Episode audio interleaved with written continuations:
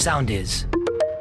Sound is news. Μη τη βρώσω Κυριακού, αισιόδοξο ότι τα χειρότερα έχουν περάσει σε ό,τι αφορά την ακρίβεια, εμφανίστηκε στη διάρκεια της συνέντευξης τύπου ο Πρωθυπουργός. Μάλιστα, πρόσθεσε ότι αναμένει περαιτέρω αποκλιμάκωση, ενώ ερωτηθείς για την αύξηση του κατώτατου μισθού, απέφυγε να προσδιορίσει το ύψος της, είπε όμως ότι θα είναι σημαντική και έσπευσε να αποσυνδέσει αυτή την αύξηση από το χρόνο των εκλογών.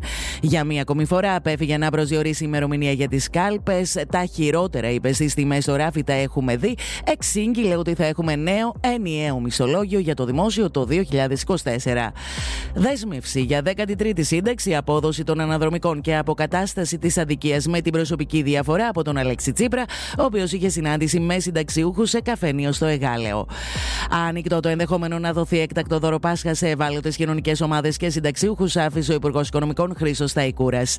Την παντελή έλλειψη του κρατικού μηχανισμού στη φωνική πυρκαγιά στο μάτι καταγγέλουν για ακόμη μία μέρα οι μάρτυρε ο τριμερέ πλημελαίου δικαίου της Αθήνας.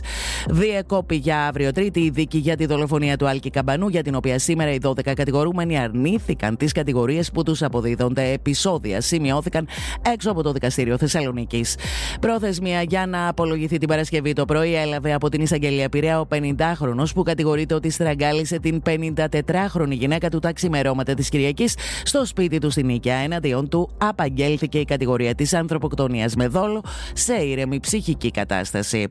Ακολουθήστε μας στο Soundees, στο Spotify, στο Apple Podcasts και στο Google Podcasts.